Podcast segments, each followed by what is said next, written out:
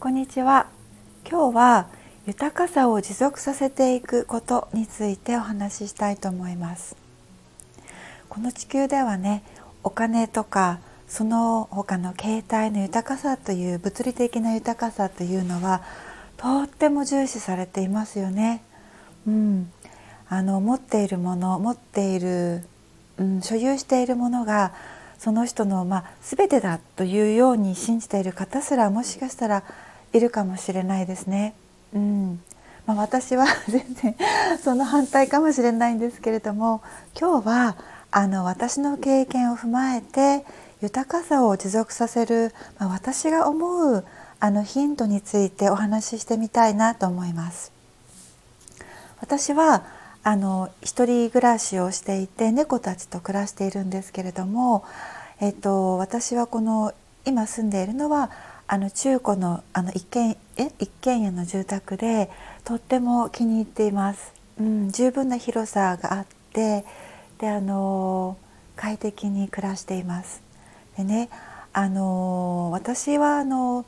フリーランスで十何年かなあのフルタイムでこの仕事をあの本業としてやっているものがいることがあるんですけれどもであのそれは運よくもあの小さい頃から得意だったものがそのままスキルとなりそれをこう深めていって幅を広げていってそして今に至るということなんですね。だから私はとてもラッキーだったかもしれないですね。あまりその寄り道をすることがあの時間が時間を少なくて少なく済んだのではい。であのただ私はあの組織にあの属していたりあの就職してみたりとかねあの新卒で就職してみたりということもありましたのでだから皆さんがねこれを聞いている皆さんが経験してきたその社会人としてここに属して言われることをやってっていうこともねあの実はちゃんとね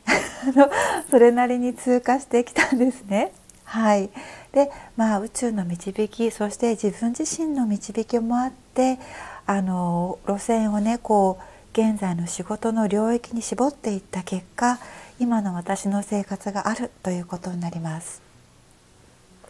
であの改めて実はこのラジオを収録する前に自分自身に何が大切なのかなこの豊かさを持続させる上でということを聞いてみたんですね。そうするとやはり自分とこう自分の奥深いところから来るシグナルとか言葉とか、まあ、見せられるビジョンとかですね。そういったものを見逃さないこと。そしてそれに忠実にね急がずで急ぐ時はすごくせかされますので実際に。一気に駆け抜ける。でも休む時はちゃんと休んで焦って行動しないことという言葉という答えがねあの返ってきたんですよね。なぜならば内側の奥深いところにある私たちっていうのはもう私たちが進む道っていうのをねもうすごい遠くからもう分かってるわけなんですよね。でも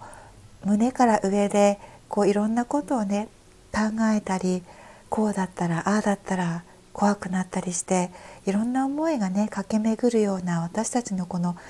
まあ、脳の方ですね。それはやはり近視眼的にいろんなことをね決めたり目先の利益とか目先の利便性とかに基づいて選択をあのしがちですからあのそこではないそこを超えたところにある本来のもっと広域のもう180度ではなくて360度からさらに向こうまであの見渡せるような自分自身との絆というものをねあのどんどん徐々にでもいいので気づいていくことが本当にあの何よりもね大きな大きな安心材料だしあの本本当に有効なねツールになるんですよね。うん、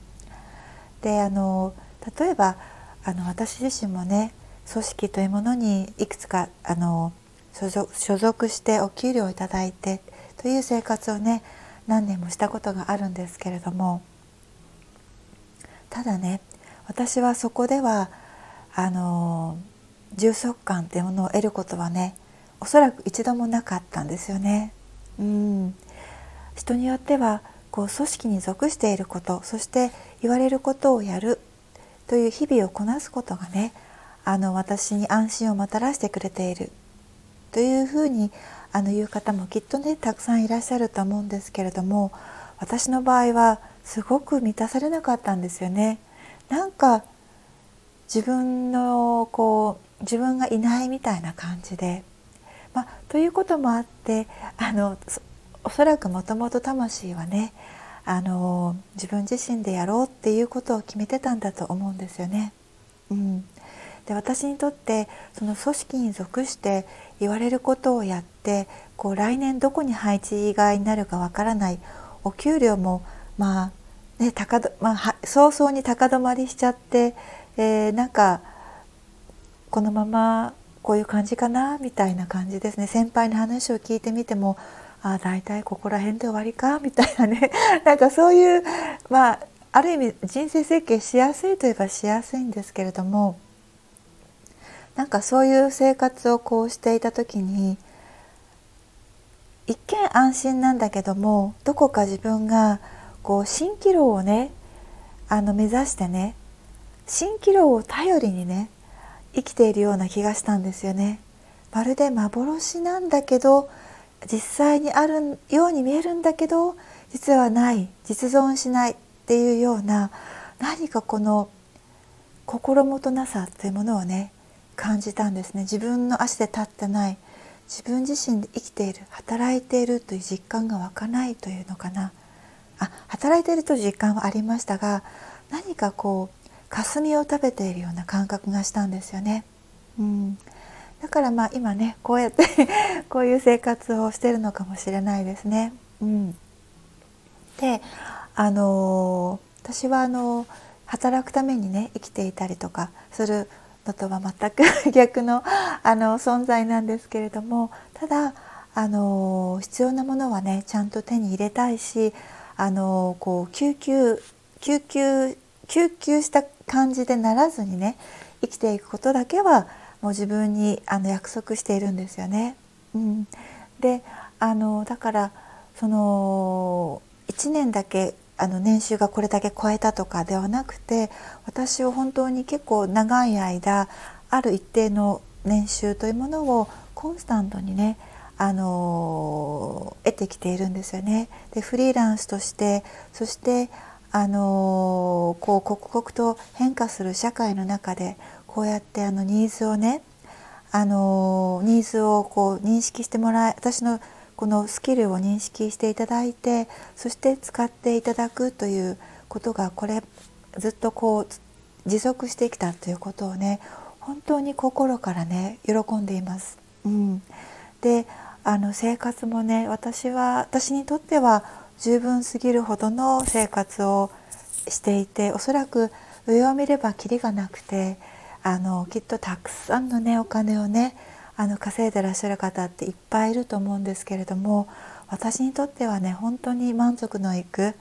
あの所得をねこう長い間あの持続してあの手に入れることができています。うん、本当に感謝しています。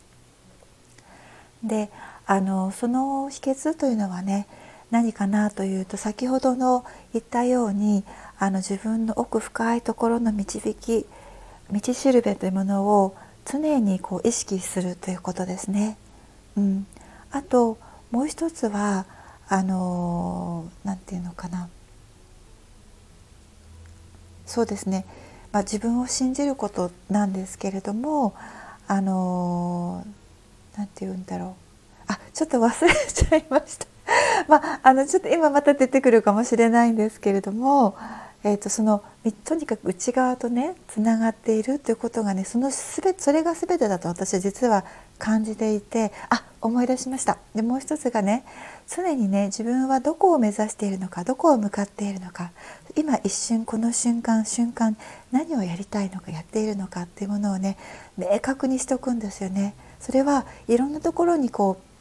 あの感覚が飛んでいって注意散漫になって実は何もやれてなかったっていうことが一番あの望ましくない私にとっては望ましくなくて